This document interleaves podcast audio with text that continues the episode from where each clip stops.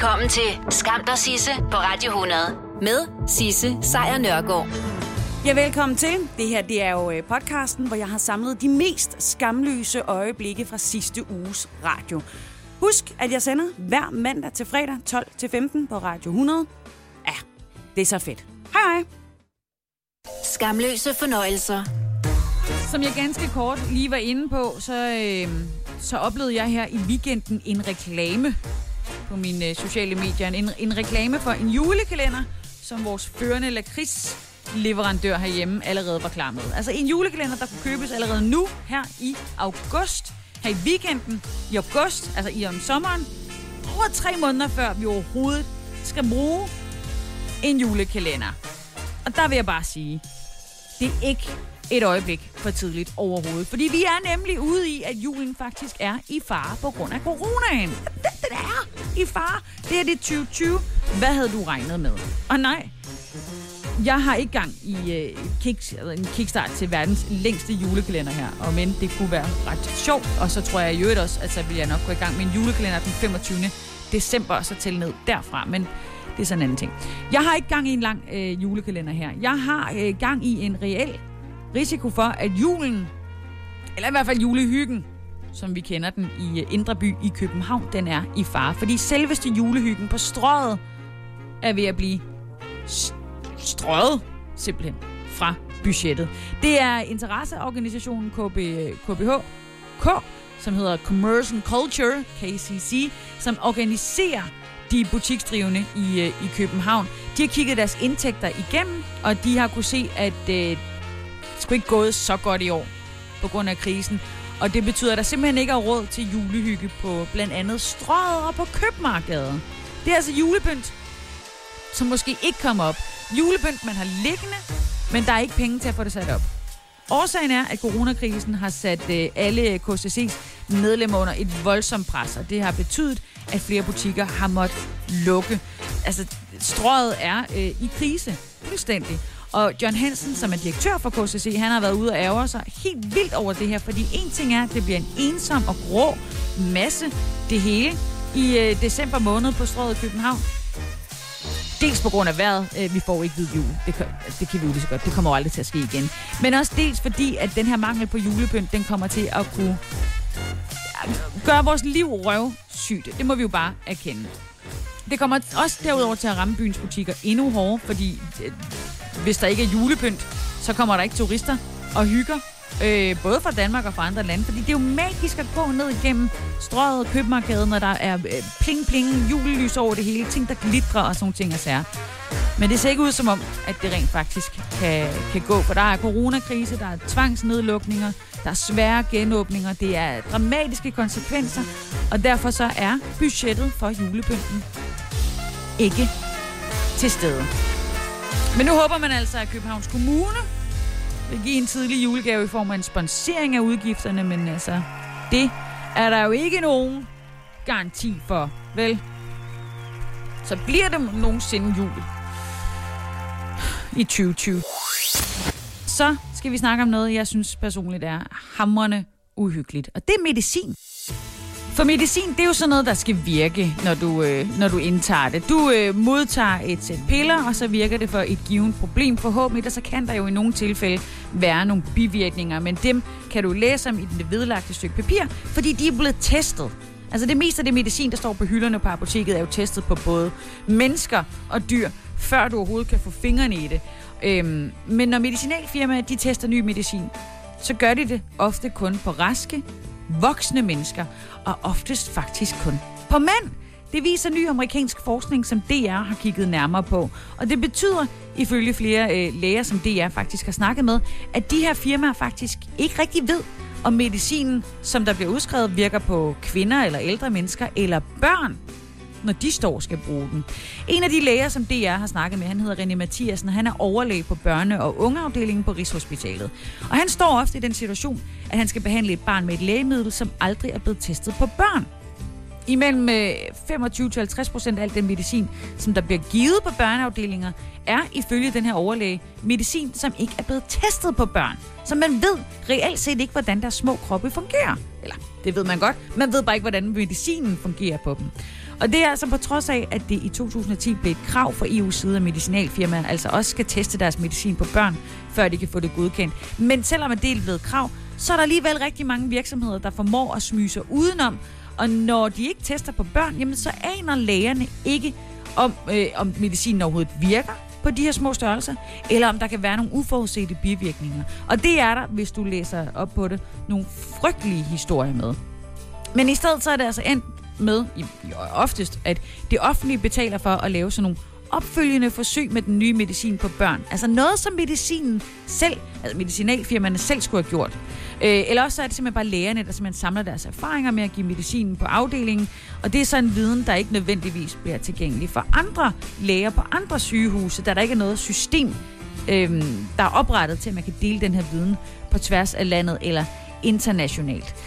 Så der skal helst sættes flere krav til de kliniske forsøg, som medicinalindustrien de laver for at få godkendt deres lægemidler til i Danmark og i EU. Altså medicinen skal testes på både unge og gamle, og også gerne mænd og kvinder. Der er jo desværre også historie, der viser, at øh, medicin testet på mænd havde nogle frygtelige bivirkninger på kvinder. Og det skal der altså sættes flere penge af, råber forskere på universiteter og læger på hospitaler op om, og håber på, at der altså er nogen, der på en eller anden måde tager det her op. Og det er jo lige præcis i en tid som nu, hvor folk går rundt og demonstrerer imod noget af det, der er øh, påviseligt godt, nemlig vacciner, at vi bliver nødt til at lægge et pres på nogle politikere for, at man simpelthen ikke kan få lov til at smide medicin ind i vores land, som ingen aner, hvordan det fungerer, når det kan koste menneskeliv. Dagens skamløse øjeblik. Nørder inden for dansk politik har det ekstra large i, øh, i dag. Fordi helt præcist er det i dag et år siden, at det gik fuldstændig ned på øh, Hotel Comwell, Comwell Kellers Park i Brejning sydøst for Vejle. Ikke just et sted, der er kendt for den store dramatik, men det var det altså for et år siden, fordi det var det dramatiske hovedbestyrelsesmøde i, øh, i Venstre. Det, som førte til, at Lars Løkke Rasmussen og Christian Jensen, de forlod partiet som henholdsvis, eller de blev øh, hængende, men de forlod posterne som henholdsvis formand og næstformand for Venstre. Det var med andre ord en sindssyg dag. Og nu er det også dagen, hvor øh, Lars Lykkes øh, længe ventede erindringsbog, den lander. Det er den, der hedder Om de fleste og det meste. Fordi det, det er lige til. En rigtig sladderbog. Nå, og det vi efterhånden er blevet bombarderet med hele weekenden er, at den øh, tidligere venstreformand og statsminister, han altså erklærer sig lodret uenig i den kurs, som øh, partiet har gang i lige nu. Altså den kurs, som hans efterfølger, Jakob Ellemann Jensen, har udstukket for partiet. Fordi i, øh, i sidste uge, der havde Venstre sommermøder. Der var Ellemann ud at sige, at hvis han skal være statsminister, så skal han have 90 blå mandater bag sig, og han erklærede sig i, øh, på den måde ikke øh, klar til at skulle bygge bro øh, sammen med for eksempel de radikale. Lars Lykke derimod, han skriver i sin bog, at de radikale set med hans øjne er instrumental i forsøget på at placere Venstre rigtigt. Han øh, betragter det som en umulig opgave at genindtage statsministeriet ved at basere sig på, et snævert, øh, på en snæver blå blok. Og så langt så godt. Og hvorfor skal man overhovedet tænke på, hvad en tidligere statsminister og formand for Venstre siger? Han er jo ingen delene længere, så han er jo bare en mand, der står og siger, hey, jeg synes, det er på den her måde. Og det er jo det store spørgsmål. Har han stadigvæk en klang i Venstre? Skal han forlade dansk politik? Fordi han jo netop er et beskrevet blad, og det var det. Eller også så skal han måske kæmpe sig tilbage i toppen, men i et helt andet format. Det er jo et spørgsmål, han stiller i bog, men det er også et spørgsmål, der bliver stillet alle mulige steder lige nu. Og i Venstre, der er svaret ret lige til. Der gider de ham faktisk ikke mere. Selv øh, Lars Lykkes øh, gamle, trofaste venner i partiet har slået en ring rundt om, øh, om formand Ellemann og siger, de er nødt til at se fremad. Det er for eksempel Troelsen Poulsen, der var ude her i weekenden og sige det. Claus Lund Frederiksen, Lars Christian Lillehold, og ikke mindst Karl Holst øh, her i morges, i øh, P1 Morgen. De bruger alle sammen ord som, vi er kede af at se vores øh, tidligere formand være sådan her. Altså det er helt tydeligt, de forsøger at afskrive ham så. Så det er nok ikke Venstre, han skal regne med at komme til tops lige forløbig. Men hvad så? Skal Lars Lykke så enten forlade politik, Hmm. Eller også så skal han tage på solo. Det har der været snak om før. Skal manden starte et nyt parti, altså begynde på ny, og så køre den vej? Og øh, det kunne han jo godt. Søren Pind, som jo også har forladt Venstre, deler jo faktisk en del af hans holdninger. Han kunne måske være en meget god fyr at have med på sit hold. Men han har så været ude at sige, at han er venstre mand ind til benet lige meget hvad. Øh, så det kan godt være, at det ikke er den vej, han skal gå. Så kan det jo være, at han skal finde sig nogle helt nye politikere. Og så er der også, og det er jo en af de ting, jeg synes, der var noget af det sjoveste, jeg kunne læse her i weekenden om, øh, om øh, Lars Lykke, det er Svend Åge Slosrich, som er vælgerformand for Venstre i Vandløse og Brøndshøj, som siger, at øh, Lars Lykke bør starte et nyt parti, øhm, og det bør være i færd. Dagens skamløse øjeblik. Vores svenske naboer, de har faktisk talt om det her i et øh, godt stykke tid. I sidste uge, der begyndte de endda at opruste i Østersøen, og, og var ude og kalde den spænding, der er i, øh, i det område, for øh, at være på niveau med, med den spænding, der var under den kolde krig. Og nu er russerne altså begyndt at krænke det danske luftrum også. Fordi for første gang i flere år, så har Rusland altså krænket dansk luftrum, og det har de gjort ved at flyve et jagerfly ind over Bornholm. Det er NATO ude og, og oplyse. Episoden her skete i fredags, sidst på eftermiddagen. Det var et russisk Su-27 fly, der var lettet fra øh, Kaliningrad, og det fløj ind over den danske grænse. Og den danske forsvarskommando har også været ude at sige, at den er god nok. Det, som NATO er ude at sige, de bekræfter over for DR, at det her det altså var noget, der skete. De skriver, at Forsvarskommandoen kan bekræfte, at det danske afvisningsberedskab blev aktiveret fredag for at afvise et russisk fly i nærheden af Bornholm, men derudover så har de ikke flere kommentar til den hændelse. Men NATO, de var altså ude her i, øh, i går og sige, at det her det er en hændelse, som er en alvorlig krænkelse af NATO-lands luftrum.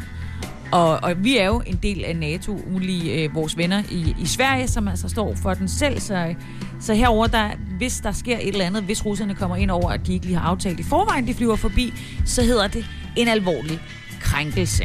Og det er altså det, de har været ude at skrive på, øh, på Alliancens hjemmeside her i, i går.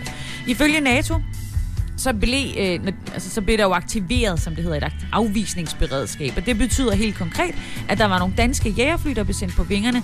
Men inden de sådan lige nåede at komme hen og hisse op, så vendte russerne om og, og forlod øh, dansk luftrum igen.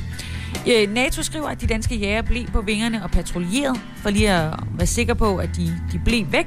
Og NATO mener derudover også, at hændelsen her viser en ny form for provokerende opførsel fra Rusland. Ifølge NATO, så var øh, der øh, på det her tidspunkt en øvelse i gang. Et amerikansk B-52 øh, bombefly var på øvelse, og det var det, der opdagede russiske jægerfly i, øh, i øh, luftrum over Østersøen, lige før det amerikanske fly nærmede sig dansk luftrum. Så fulgte det her russiske fly så efter det amerikanske fly et godt stykke ind i dansk luftrum. Og det skal lige understreges, at det amerikanske fly godt måtte være der, fordi det var en del af NATO, og det var en del af en NATO-øvelse. Men det russiske skulle ikke være der. Det må russerne ikke. Så om det er en bevidst provokation, eller det er simpelthen bare en dum fejl, det ved jo ikke. Eller det ved vi jo godt. Vi ved jo godt, hvilken en af de to ting det var. Men nu er NATO altså også ude og sige, at det skal vi ikke se igen. Jeg siger A-kasse og fagforening. Så siger du, åh, må jeg blive fri? Og så siger jeg, yes! For frie A-kasse og fagforening er nemlig de eneste, der giver dig en gratis lønssikring. Inkluderet i den allerede lave medlemspris. Se tilbud og vilkår på frie.dk. Er du selvstændig, og vil du have hjælp til din pension og dine forsikringer? Pension for Selvstændige er med 40.000 kunder Danmarks største ordning til selvstændige. Du får grundig rådgivning og fordele, du ikke selv kan opnå. Book et møde med Pension for Selvstændige i dag. Hvad adskiller køleskabe fra hinanden? Eller vaskemaskiner? Den ene opvaskemaskine fra den anden? Vælger du Bosch, får du et slidstærkt produkt, der hverken sløser med vand eller energi. Ganske enkelt. Bæredygtighed, der holder. Kom til Spring Sale i Fri Bike Shop og se alle vores fede tilbud på cykler og udstyr til hele familien. For eksempel har vi lynedslag i priserne på en masse populære elcykler. Så slå til nu. Find din nærmeste butik på FriBikeShop.dk Du lytter til Skam dig Sisse på Radio 100. Jeg ved ikke rigtigt med dig, men jeg havde det sådan, at i, knap nok har jeg taget hul på øh, hverdagen efter en ferie, før det river i mig en gang til for at finde ud af, hvor den næste ferie så skal være. Skal, skal jeg ud og rejse? Skal jeg være hjemme? Skal der laves nogle projekter? Hvad skal der ske? Ferie, ferie, ferie, ferie, ferie. Drømmer om ferie. Snak om ferie. Nyder ferie. Og derfor skal vi også lige kigge en lille smule på, hvad der sker i dag. Fordi i dag, der træder den nye ferielov i kraft, og det betyder faktisk, at man skal tænke en lille smule mere over sin ferie.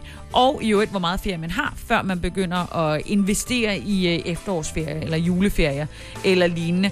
Fordi helt konkret så betyder den nye ferielov her, at du optjener feriedage løbende, og at du så kan holde din ferie, så snart du har optjent den.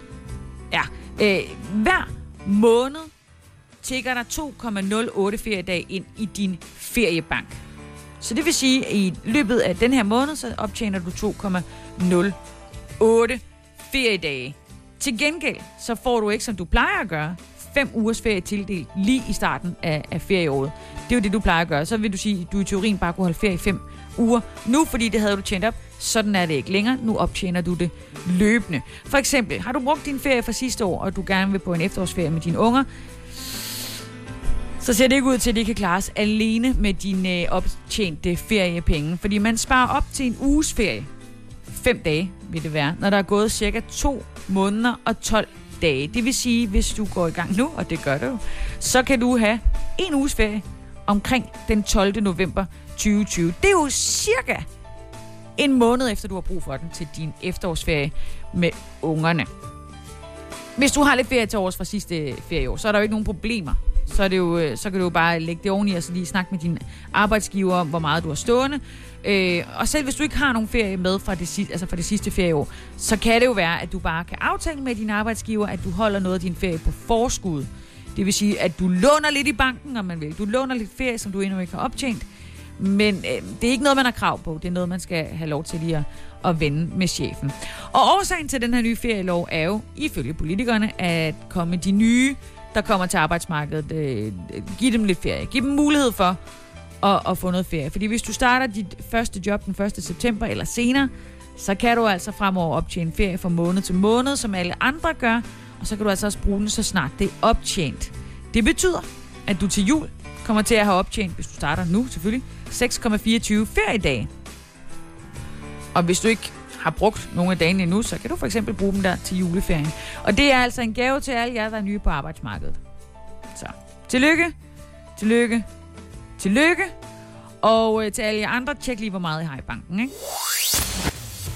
Jeg ved ikke, om du havde det på samme måde, som øh, jeg havde det, i hvert fald som, som mange af mine øh, bekendte havde det, tilbage i marts måned, hvor vi lidt troede, at den her virus var sådan noget, der kunne være overstået på et par måneder. Hvis vi lige tog os sammen, blev hjemme, jamen, så ville det være det. Ja, ja, måske nok i stedet for at troede, så var vi nok mere over i noget med at håbe, at det ville være sådan. Og efterhånden så kunne vi jo mærke, at øh, sådan vil det ikke være. Vi vil ikke have en normal sommer, og nu ser det ud til, at vi heller ikke får en normal sommer næste år. Og nu mener en dansk professor, at der endda er endnu længere udsigter til, at vi danskere kan vinke farvel til at holde fysisk afstand, at skulle spritte hænder og bruge mundbind og sådan nogle ting. Faktisk så mener han, at vi skal mindst to år ud i fremtiden, før at der er en effektiv behandling mod coronavirusen. I hvert fald en, der kan neutralisere pandemien, og, øh, som, øh, og så kan regeringen, vores folketing, igen løsne op for de her restriktioner, som der er jo blevet pålagt os at, at holde ved lige efter vi blev ramt af virusen i marts måned. Og selv hvis vi så står med en effektiv vaccine i hænderne om et par år, så vil problemerne ikke forsvinde af den grund. Det er ikke noget, jeg siger. Det er altså en af landets førende forskere i coronavirus. Det er Jens Lundgren. Han er professor på infektionsmedicinsk klinik på Rigshospitalet og Københavns Universitet. Og i et interview med F4 Arbejdsliv, der er han altså ude at sige, at vi i 2022 formentlig kan få vaccineret så mange i befolkningen, at vi kan få løsnet op for restriktionerne. Men det er under forudsætning af, at de vacciner, der afprøves, viser sig at være effektive uden store bivirkninger. Hvilket er godt, men det kommer ikke til at løse problemerne, siger han, fordi øh, de ældre, det er dem, der ligesom skal vaccineres, men måske virker vaccinen bedst på de unge, og så skal de vaccineres for at hjælpe de ældre, og så er vi tilbage ved, om de tør det på grund af bivirkninger, og om de unge overhovedet kan overskue det, fordi det handler om samfundssind, og man skal hjælpe hele samfundet ved at gøre noget, som der ikke nødvendigvis er godt for ens selv. Jens Lundgren her, han afviser dog, at der kan blive tale om at anvende tvang for at dele øh, for at, øh, at, at smide den her vaccine i hovedet og kroppen på folk. Sådan er det ikke. Vel, der bliver ikke lavet en tvangsvaccination. Tvang kommer ikke til at ske, siger han. Jeg mener ikke, at man kan tvinge folk politisk eller på andre måder, og hvis nogen foreslog det, vil jeg anfægte. Du løser ikke en pandemi ved at tvinge folk til at blive vaccineret. Du kan kritisere, at folk ikke gør det, og du kan opfordre til, at folk gør det, men man kan ikke tvinge dem. Det siger han altså i det her interview med A4, og Jens Lundgren, han oplyser også, at det altså normalt tager mellem 6 og 8 år at udvikle en vaccine til en virus som øh, covid-19. Og det er så det, de forsøger at gøre på et år. Ja, og nu kommer det øjeblik så, hvor jeg synes, at hvis du har lidt problemer med at svømme under øh, vandet herhjemme i Danmark, øh, fordi du simpelthen er bange for, hvad der lurer under overfladen, så skal du skrue ned nu og i de næste par minutter. Fordi jeg har det ofte sådan, at når jeg er ude at bade herhjemme, og jeg dykker under overfladen, så holder jeg lige et vågent øje med, øh, hvad der sker i det mørke hav omkring mig. Simpelthen for lige at se, om der, der er noget, jeg skal holde øje med, om der er noget, jeg skal være bange for. Hvilket jo altid herhjemme har været fuldstændig tåbeligt, fordi det vildeste i vores farvande er, er brandmænd og, og marsvin. Øh, og nej, ikke de behovet af slagsen. Du bliver simpelthen nødt til at google det, hvis du ikke ved, hvad marsvin er. Men, men øh, fremover, så kan du bare lige regne med, at jeg slet slet ikke hopper i det danske hav igen. Fordi øh, der er gode ting, der sker derude. Sille og makrelbestanden, den er nu så sund i vores farvand, at øh, det i de sidste par år har lukket øh, den blåfindede tun til landet. Det er en kæmpe tun. Den er stor. Det er ikke så fed at møde, men, men det er stadigvæk lidt nær, at den er her.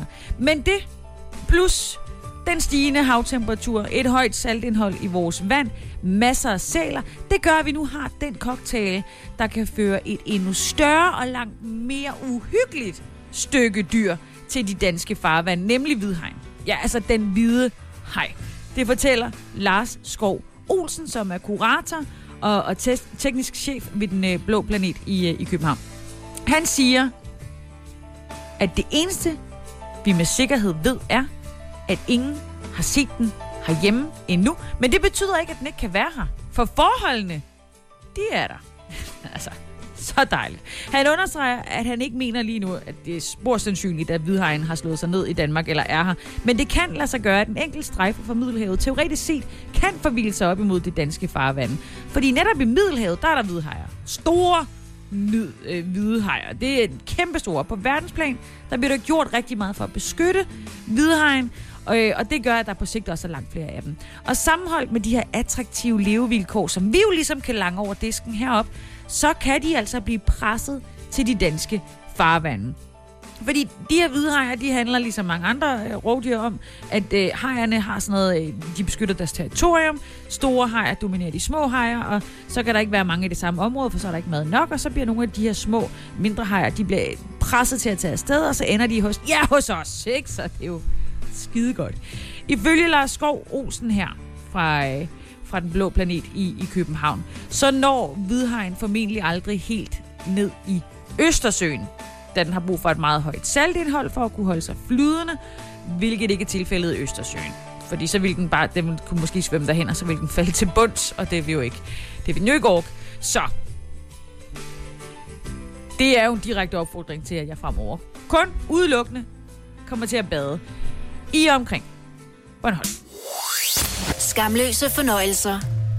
Heldigvis så lever vi i et land, hvor der findes rigtig mange hotlines, som man kan ringe til, hvis man står i en given situation og har brug for andres input, andres råd, andres ører. For eksempel så kan børn ringe til børnetelefonen. Folk, der er bange for at, at, at lide af corona, kan, kan, kan ringe til corona-hotlinen.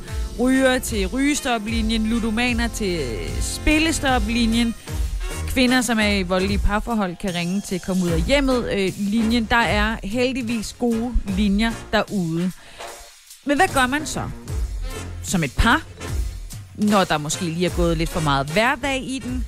Når øh, spændende sex er erstattet af ufattelige mængder øh, ja, sengetøj, der skal vaskes? Eller øh, aftensmad, der skal aftales? Små irritationer? Hvad gør man så? Hvad gør man? Så finder man jo en parterapeut. Hvis man vel og mærke har 1.500 kroner mindst hver anden uge, og i øvrigt mulighed for at kunne tage fri for at gøre det, eller finde en babysitter til at passe ungerne. Men det kan man jo gøre. hvis man har pengene. Men man kan også fremover begynde at ringe til det, der hedder partelefonen. Fordi nu har par også fået en telefon. Det er Center for Familieudvikling, som i næste uge åbner det, de kalder partelefonen.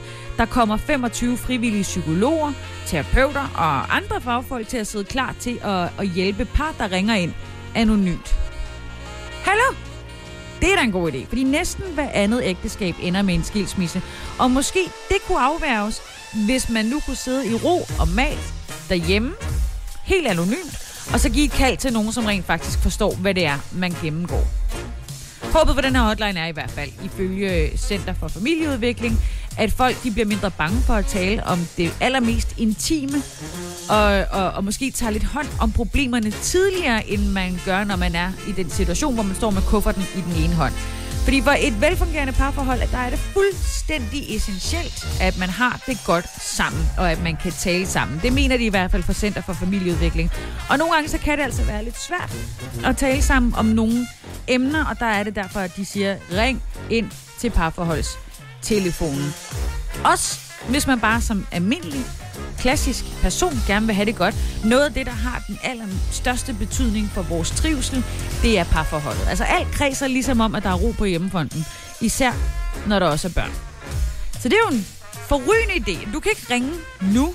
Desværre, du kan måske begynde at ringe i næste uge, fordi der er til at starte med åben på næste uge tre eftermiddage om ugen. På sigt er planen dog, at den skal kunne holde åben endnu flere dage. Det handler jo også om øh, penge, det handler om så mange ting.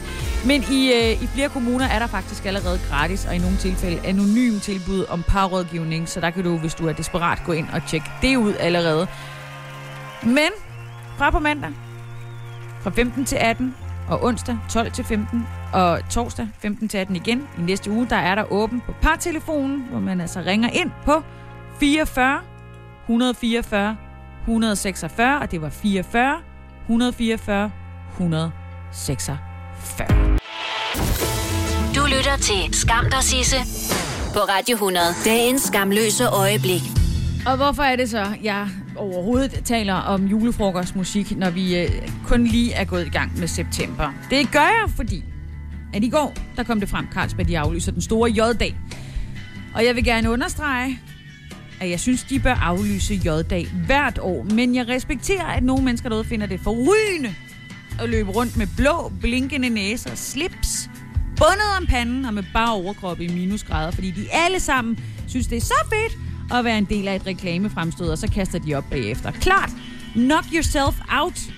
Og når ja, det gør jo sådan set også. Nå, men en anden ting, vi nu også skal vinke farvel til, er julefrokosterne. Ja, det giver jo sig selv. Kombinationen af øh, middag med flere hundrede mennesker, snaps, øl, dans måske øh, lidt øh, kyssen i krogene, det er en omvandrende coronavirus-cocktail, og det går ikke. Derfor så bliver der ikke nogen julefrokost i år hos flere af, af landets største virksomheder. Det gælder for eksempel hos øh, Sydbank, med Danfoss, Novo Nordisk, DSB og Bane Danmark. Det lukkede du. Else Gullager, som er HR-chef for Sydbank, hun siger, at selvfølgelig kan de ikke feste, når situationen er, som det er. Men det er jo også et socialt højdepunkt, og derfor er de triste alle sammen. Normalt så mødes de mellem 400-500 medarbejdere fra Sydbank til en julefrokost i øh, Sønderjyllandshallen i Aftenrate, også kendt som Åben Rå, men det kommer de ikke til at gøre i år.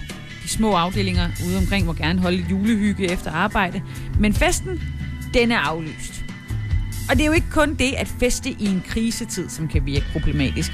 Øh, flere eksperter peger også på, at det jo netop er de her store forsamlinger, som er problematiske i forhold til smittespredningen af, af covid-19. Det er jo derfor blandt andet koncerter og natklubber er blevet kaldt for superspreder-events. Og det er også derfor, at diskoteker stadigvæk ikke har fået lov til at åbne, i det den her virus jo spreder sig hammerne hurtigt, når man står tæt sammen i en bar og på dansegulvet. Alle de her faktorer gør sig gældende til en julefrokost. Og det er også derfor, at DSB's 7.000 ansatte heller ikke skal til julefrokost i år. Fordi, hey, de er også en del af den kritiske infrastruktur, så det går slet ikke. Så altså flere julefrokoster følger formentlig efter. Jeg spurgte i dag her på stationen, om vi får lov til at komme på julefrokost, og det ved de faktisk ikke helt endnu. Det finder vi ud af. Jeg er ikke sådan helt... Jeg er ikke helt ærgerlig. Jeg kommer til at drikke et glas vin og skåle på mit arbejde i december, uanset hvad, øh, hvad der sker. Skamløse fornøjelser. I går eftermiddag, der blev der skrevet historie i dansk lovgivning, fordi der er simpelthen sket det sindssyge, at man fremover skal sikre sig, at vedkommende, man skal til at have sex med, rent faktisk også er med på at skulle have sex. Ja, det er 2020, mine damer og herrer, det er 2020. En ny voldtægtsbestemmelse, den betyder nemlig, at nu, nu vil der simpelthen være tale om en voldtægt, hvis ikke begge parter samtykker til sex. Altså, at det ikke er kommet før nu, giver jo ingen mening. I dag, der er det sådan, at en voldtægt, den er karakteriseret ved, at en gerningsmand har brugt vold eller trusler, eller hvis øh, offeret simpelthen ikke har været i en, en, en tilstand, hvor vedkommende ikke har kunnet modsætte sig. Alligevel, så har det vist sig gang på gang i retssalene, at selv hvis en kvinde, og ja, øh, det er det øh, ofte, dermed ikke sagt, at det ikke kan være en mand, men selv hvis et offer har været fuldstændig øh, passed out, altså besvimet, er blevet øh, drugt på nogen måde, jamen så er voldtægtsmanden ikke blevet dømt. Der har sågar været øh, gang i en øh, såkaldt dumhedsparagraf om, at øh, folk har kunne øh, voldtage andre folk, men ikke været øh, sikre på, at det egentlig bare er en voldtægt, og, og derfor er de blevet øh, frikendt. Det er simpelthen utroligt, hvor meget der skal til for at bevise, at man er blevet voldtaget, selvom det burde være lige til. Men nu bliver det altså anderledes. Der skal stadigvæk bevises en masse ting, men byrden bliver anderledes. Det bliver sværere nu at undgå en dom. Ikke umuligt på nogen måde, det, det kan det ikke. Men det bliver en lille bitte smule sværere. Det fremgår altså af, af aftalen, at når man skal til at have sex, så er samtykke noget, der skal gives frivilligt. Det kan for eksempel komme til udtryk gennem øh, ord, ja tak til sex eller handlinger. Det kan være, nu kysser jeg dig tilbage, fordi det har jeg lyst til. Nu rører jeg dig i visse områder, fordi det har jeg lyst til. Eller lyde. Øhm, det er ikke, at fordi du har flirtet, eller du måske har kysset sammen øh, med en tidligere på aftenen. Det er ikke et samtykke. Altså, og man kan også kysse lige op til, at man har lyst til at have samleje, og så hvis der bliver sagt nej, eller det har jeg ikke lyst til alligevel, så er det heller ikke et samtykke. Bare fordi der lige er blevet kysset. Og, og det er altså det her, der er et stort skridt for ligestilling herhjemme. herhjemme. Det ændrer mange ting, en anden måde at, at anskue den her situation på. I Sverige, der har det faktisk også rykket enormt på et øh, par år, siden deres version at den her lov trådte i kraft for et par år siden, der er antallet af domsfældelser for, for voldtægt steget med 75 procent. Året før den her lov, så blev der afsagt 190 voldtægtsdomme. To år efter, der steg det antal altså til 333 domme for voldtægt. Det er stadigvæk ingenting i forhold til, hvor mange overgreb der sker. Det kriminalpræventive råd mener, at der i gennemsnit er 6.700 kvinder, som årligt bliver udsat for voldtægt eller voldtægtsforsøg. Det er rigtig mange. I 2019 der faldt der 317 domme for voldtægt, hvoraf 108 af dem vedrørte børn under 12 år. Får du dig en, øh, en god uddannelse, og måske et godt job og en, øh, en god øh, social position i livet, jamen så sikrer du dig ikke bare en villa, eller en morse, eller en Venedig-tur. Du får faktisk også sikret dig et længere liv og en bedre behandling. Det er i hvert fald, øh, hvad en ny rapport viser. Den viser nemlig, at uligheden i vores samfund gennemsyrer øh, ikke bare samfundet, men også det danske sundhedsvæsen, og det gør det bare vugge til grav. De veluddannede, de får det stadigvæk bedre, de lever stadigvæk længere. De lavt uddannede med lav løn, jamen de forbliver syge, de øh, bliver sygere, de dør tidligere, og de får også dårligere hjælp undervejs i sundhedsvæsenet. Og det værste er, at når de sætter børn i verden, jamen så fortsætter det af samme spor for de her børn. Altså i det øjeblik, de lander i verden, så er de på den dårlige vej. Det hele, det finder du altså som sagt i en ny stor rapport, som Statens Institut for Folkesundhed har øh, udarbejdet. Det er en rapport, som øh, kom ud her i dag. Ifølge den her rapport, så halter Danmark bagud, og det, det er altså i Vesteuropa. Der er ikke nogen tegn på lige nu, at det bliver bedre, og derfor er det en, en enorm vigtig ting at få fokus på. Det har vores sundhedsminister Magnus Heunicke selvfølgelig også. Han har læst den, og han kalder rapporten for alarmerende. Han siger, at selvom vi har fælles adgang til sundhed, som et fundament i vores sundhedsvæsen, alle har ret til at komme til en læge, så kan vi se øh, herhjemme, at der er en uforklarlig og helt urimelig ulighed i, øh, i sundhed. Og det er altså en, en øh, ulighed, som slår revner ind igennem samfundsmodellen, som vi kender den herhjemme. Faktisk er det så vildt, selv her i 2020, at og nu citerer jeg sundhedsministeren, at før man har truffet et eneste valg i livet, så kan eksperter sige, hvad spædbørns chancer er for et sundt og godt liv, helt afhængig af, hvor de fødes og hvad deres forældres baggrund er. Det vil sige, du kan se på dine forældre, hvor gammel du har tænkt dig at blive. Efter at have gennemgået den her øh, rapport, så mener sundhedsministeren altså, at der blandt andet skal sættes ind så tidligt som muligt hos udsatte familier med nyfødte børn. Faktisk så tidligt, at sundhedsplejerskerne og deres ordning skal reformeres. De kommer til at skulle have et langt større fokus på de familier, fordi de ved, at gør man ikke noget, jamen så får de her børn senere i livet flere sygdomme, flere problemer med, med andre og, og, og ender med at dø tidligt. Magnus Heunicke, vores sundhedsminister, peger også på, at der er mange sundhedskampagner, og, og de går formentlig hen over hovedet på dem, som de ellers var stilet mod. Det vil sige, at du kan godt advare lavt uddannede mennesker om, at de skal, de skal holde sig for rygning. Det, det, hold jer for rygning. Men det hjælper altså kun, hvis man som minister, som regering, øh, tager de her svære beslutninger, det er, om at, at begrænse adgangen til for eksempel cigaretter og sætte højere priser på. I dag er der et forslag på, at cigaretterne kommer til at koste 100 kroner pakken, fordi så gør det ondt i en periode, men så stopper folk med at ryge, tænker man. Her tænker jeg måske, at måske skulle man prøve at fokusere lidt på at hjælpe forældrene, inden de overhovedet bliver forældre, men jeg er selvfølgelig ikke sundhedsekspert. Skamløse fornøjelser. Ja, så så man lige Danmark levere den dyreste fodboldspiller i historien. Altså den dyreste kvindelige fodboldspiller i fodboldhistorien. Øh, that is lige en vigtig detalje, men stadigvæk en goddamn flot præstation. I det hele taget, det er selvfølgelig Pernille Harder, jeg taler om. Hun skal nemlig fremover øh, simpelthen øh, over og spille øh, fodbold i den bedste engelske fodboldrække. Igen for kvinder. Øh, for efter tre et halvt år i øh, den tyske klub Wolfsburg, jamen så skifter hun altså øh, simpelthen til engelske Chelsea, hvor hun lige har skrevet under på en treårig kontrakt. Hun er jo stadigvæk også vores landhold, landsholds anfører, det skal vi ikke glemme. Så. Woohoo! Og det er altså den kontrakt, som hun har skrevet under på med Chelsea, der gør, at hun nu er den dyreste kvindelige fodboldspiller i historien. Der er jo nogen, der har været der før hende. Det var den øh, malawiske Tabita Chawinga, tror jeg, hun hedder. Øhm, hun skiftede fra en øh, svensk klub til en kinesisk klub, og der fik hun vist 1,5 millioner svenske kroner, hvilket jo er øh, lige, over, lige over 1 million kroner. Øhm, ja. Men ikke desto mindre, ifølge DR Sportens oplysninger, så overgår Chelsea altså det her beløb, og det gør de altså med købet af Pernille Harder.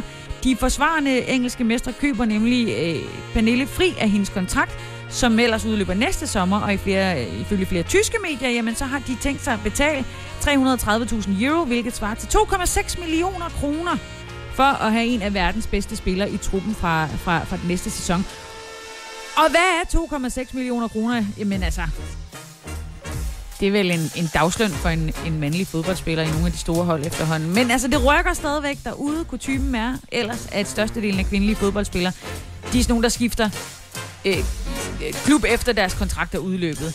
Og derfor så er det altså også ret vildt, at Harder simpelthen er blevet købt fri allerede nu. Og så til en pris, som der giver genlyd i, i den del af verden. Så der vil jeg bare gerne have lov til at sige kæmpe stort tillykke til Benille for at være så kæmpe sej, men også et øh, kæmpe stort tillykke til kvindefodbolden af, at man for en gang skyld kunne få nogle federe overskrifter end, øh, end ingen overskrifter. Fordi der bliver aldrig snakket særlig meget om den. Det er lidt ærgerligt. Men det kan være, det ændrer sig nu, fordi Pernille Harder simpelthen har skrevet historien. Stream nu kun på Disney+. Plus. Oplev Taylor Swift The Eras Tour, Taylor's version. Med fire nye akustiske numre.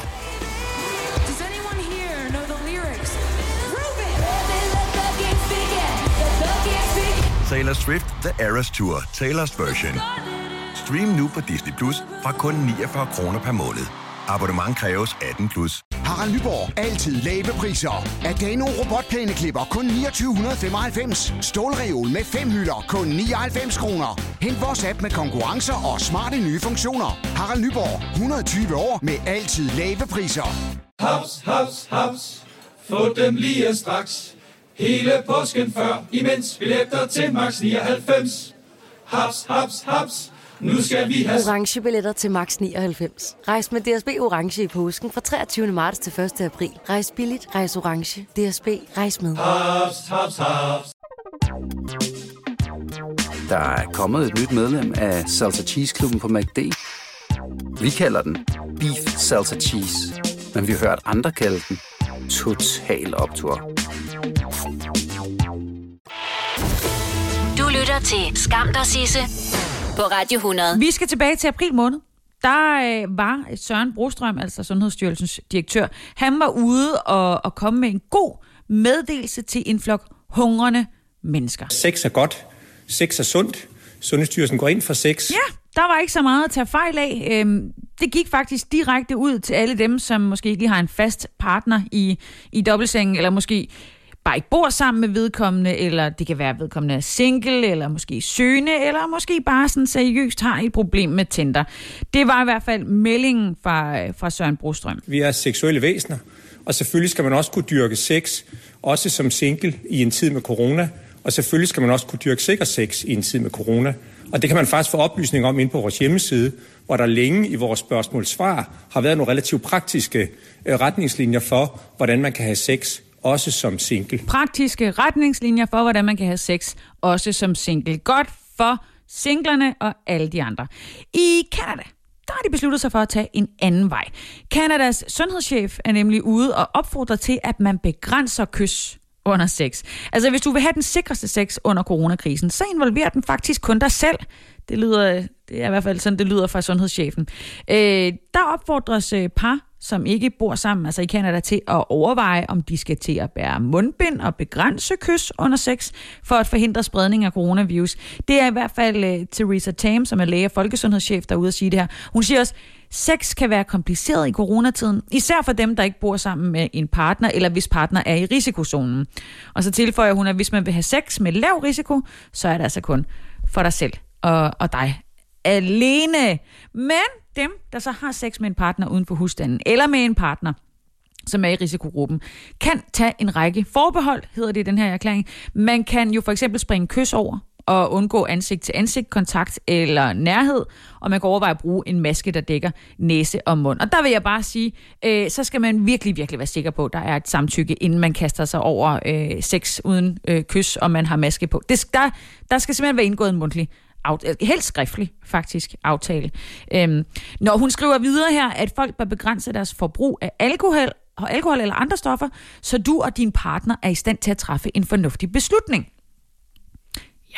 Så, så i, øh, ifølge øh, den her folkesundhedschef i Kanada, der er det altså vigtigt at etablere et tillidsfuldt forhold til sin seksuelle partner. Hun opfordrer desuden til, at man prøver at holde antallet af partner på et lavt niveau. Og på den måde, så håber de altså på at kunne øh, holde smitte tilfældene nede i Kanada. Lige nu der er de op på øh, omkring 130.000 smittede. Lige over øh, 9.000 mennesker er desværre allerede øh, døde af corona i, øh, i Canada siden pandemien begyndte. Og knap 90 procent af de kanadier, der har været syge med covid-19, er dog også blevet erklæret raske. Velkommen til Skam der Sisse på Radio 100 med Sisse Sejr Nørgaard. Der er pt. større øh, odds for, at du kan vade direkte ud i lufthavnen uden mundbind på og flyve hele vejen til Canada og have sex med det første menneske, du møder på kanadisk jord, end der er for, at du får en ejendomsvurdering på det hus, du måske, måske ikke bor i. Fordi det er ni år siden, der sidst kom offentlige ejendomsvurderinger, og i går der fik vi så at vide, at vi skal nok muligvis vente ni år til. Eller nej, et år til i hvert fald. Øh, jeg kigger lidt på den fadase, det har været i løbet af de sidste ni år med, øh, ja, faktisk mere omkring øh, skat og, og ejendomsvurderingerne. Jeg kigger også lidt på, hvem det er, der står til at tabe i den her sag. Skam dig, Sisse på Radio 100 præsenterer dagens skamløse øjeblik. Det er ni år siden, at der sidst kom offentlige ejendomsvurderinger. Og havde du måske regnet med, at de var lige på trapperne, så du kunne få styr på din fradrag, dine boligskatter, din grundværdi, men altså så nej.